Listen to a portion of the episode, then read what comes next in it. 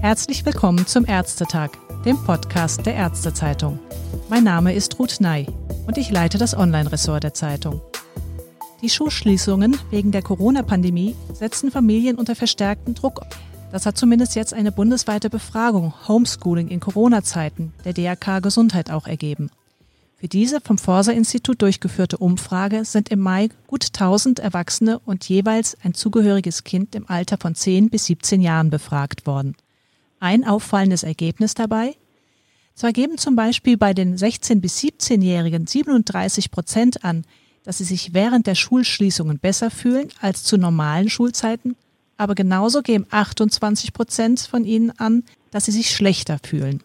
Über alle Altersgruppen hinweg meldet jedes dritte Kind psychosomatische Beschwerden. Also sind Kinder und Jugendliche trotz eines entschleunigten Alltags ohne den oft eng getakteten Freizeitplan trotzdem stressgeplagt? Über diese Frage möchte ich heute am Telefon mit Professor Dr. Rainer Hanewinkel vom Institut für Therapie und Gesundheitsforschung in Kiel reden. Denn das Institut untersucht unter anderem mit dem DRK Präventionsradar seit vier Jahren in jährlichem Abstand die Kinder- und Jugendgesundheit in deutschen Klassenzimmern, verfügt also über einen gewissen Überblick, was sich hier in den letzten Jahren so entwickelt hat. Ein herzliches Hallo, Professor Hanewinkel. Ja, hallo Frau Ney. Professor Hanewinkel, in der Pressemitteilung haben Sie geäußert, dass Sie über die Studienergebnisse überrascht seien. Warum? Ja, ich äh, bin tatsächlich überrascht, äh, weil äh, wir seit einigen Jahren das Stressempfinden und die Auswirkungen von Stress im Kindes- und Jugendalter untersuchen. Und ich bin davon ausgegangen, dass die Kinder und Jugendlichen relativ wenig Stress haben in der Corona-bedingten Homeschooling-Zeit. Weshalb sind Sie davon ausgegangen? Weil eben diese Freizeitaktivitäten, die sonst so Ihren Tagesablauf doch sehr streng strukturieren, sagt man jedenfalls oft, dass das wegfällt, dass Sie sich also wirklich zu Hause ein bisschen entspannen können, ja, wir haben in unseren Untersuchungen immer drei verschiedene Quellen von Stresserleben unter die Lupe genommen. Das ist einmal klar der schulische Stress.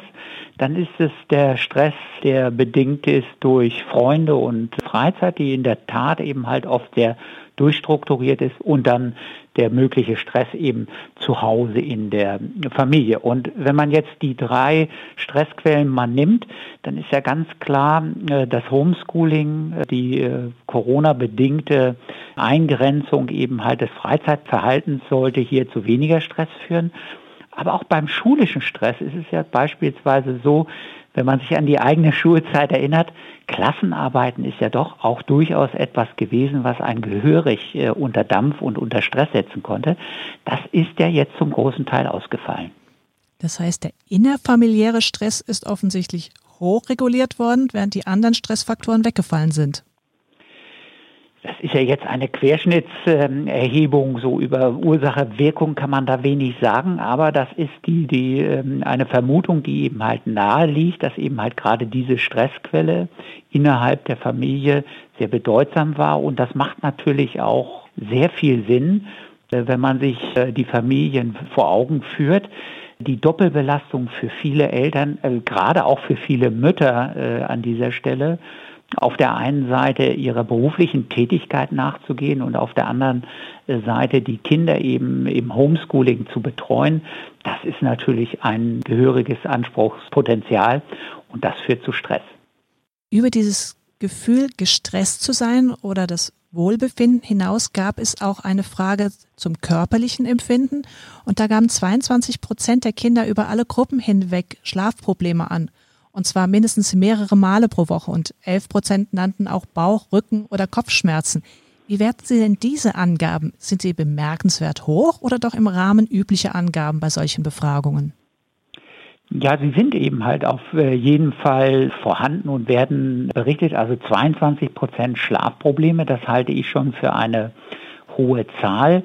Das ist ja jeder fünfte und da sehen wir eben halt ein Problem auch des Homeschoolings, wenn ich einen regulierten Tagesablauf habe, in dem ich dann jeden Tag in der Regel eben zur ersten oder zur zweiten Schulstunde vor Ort sein muss und dieses fällt jetzt über eine längere Zeit äh, Zeitraum weg, dann kann auch der Schlaf-Wachrhythmus ein bisschen durcheinander kommen. Und äh, diese Bauchrücken- und Kopfschmerzen, da würden wir ja im weitesten Sinne eben sagen, das äh, ist dem psychosomatischen Beschwerdenkreis eben zuzurechnen. Auch da meine ich, dass 11 Prozent eine durchaus beachtenswert hohe Zahl ist. Muss man denn damit rechnen, dass sich die genannten Probleme unter Umständen manifestieren, wenn sich nichts Wesentliches an der Situation ändert? Ja, also wir, die Situation ändert sich ja jetzt, Gott sei Dank. Ich äh, bin äh, erstmal positiv überrascht, wie die deutsche Gesellschaft, die deutsche Familien äh, hier diese, diese außergewöhnliche Belastungssituation aus meiner Sicht eben äh, recht gut auch bestanden haben.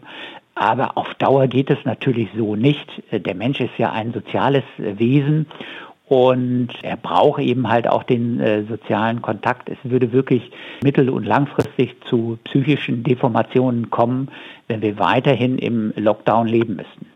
Also für diese kurze Phase oder vergleichsweise kurze Phase kann man sagen, okay, es gab Belastungen, noch ist das jetzt nicht weiter dramatisch, aber auf lange Sicht könnte es tatsächlich zu größeren Problemen dann führen.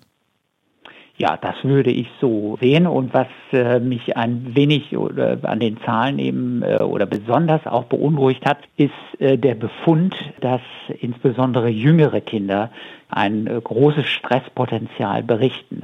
Und der äh, steht ähm, nicht in Einklang mit unseren Studienergebnissen vor Corona.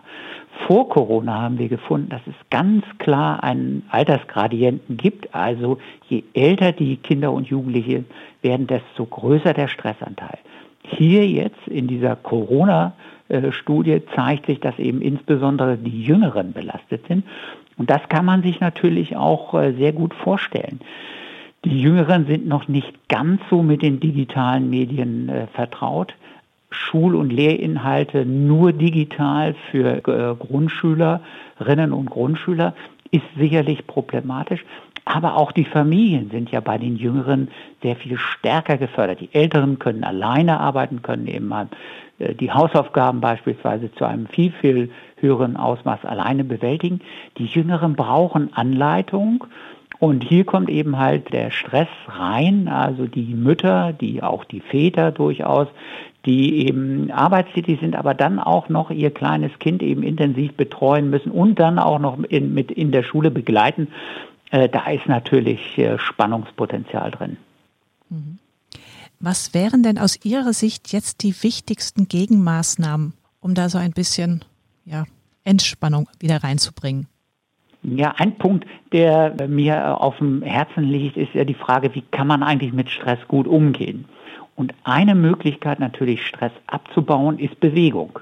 Und das muss man sehen, ist auch in der Corona-Zeit jetzt ein wenig eingeschränkt gewesen, weil ja zum Beispiel Sportvereine und andere Institutionen eben ja gar nicht mehr so geöffnet haben oder gar kein Angebot unterbreiten konnten. Also ich hoffe, dass jetzt eben einmal durch, ich sag mal, das äh, gute Wetter dass wieder mehr äh, draußen sein, dass dort eben halt auch sich bewegen können, dass das schon mal ein bisschen Stress abbaut. Dann der zweite Punkt, der äh, halt wichtig ist, eben die soziale Unterstützung und die kann nicht nur durch die Familien erfolgen, die erfolgt ja jetzt zum großen Teil durch die Familien, sondern eben auch durch den Freundes- und Bekannten- und äh, und eben halt die Schulkameraden. Und deswegen bin ich sehr froh, dass wir jetzt diese schrittweise Öffnung haben, dass Kinder wieder in die Schulen kommen, dass sie wieder mit ihren äh, Klassenkameraden äh, sprechen und sich auseinandersetzen zu können. Also das meine ich, ist sicherlich dann eben die richtige Strategie. Dann hoffen wir, dass jetzt stehen ja Gott sei Dank bald die Sommerferien für die meisten Schüler an, das auch ein bisschen zur Entschleunigung und zum Entstressen beiträgt und dann es nach den Sommerferien vielleicht schon wieder etwas besser vorangeht. Ich danke Ihnen ganz herzlich für das Gespräch, Professor Hanewinkel. Sehr gerne. Ich bedanke mich für Ihr Interesse.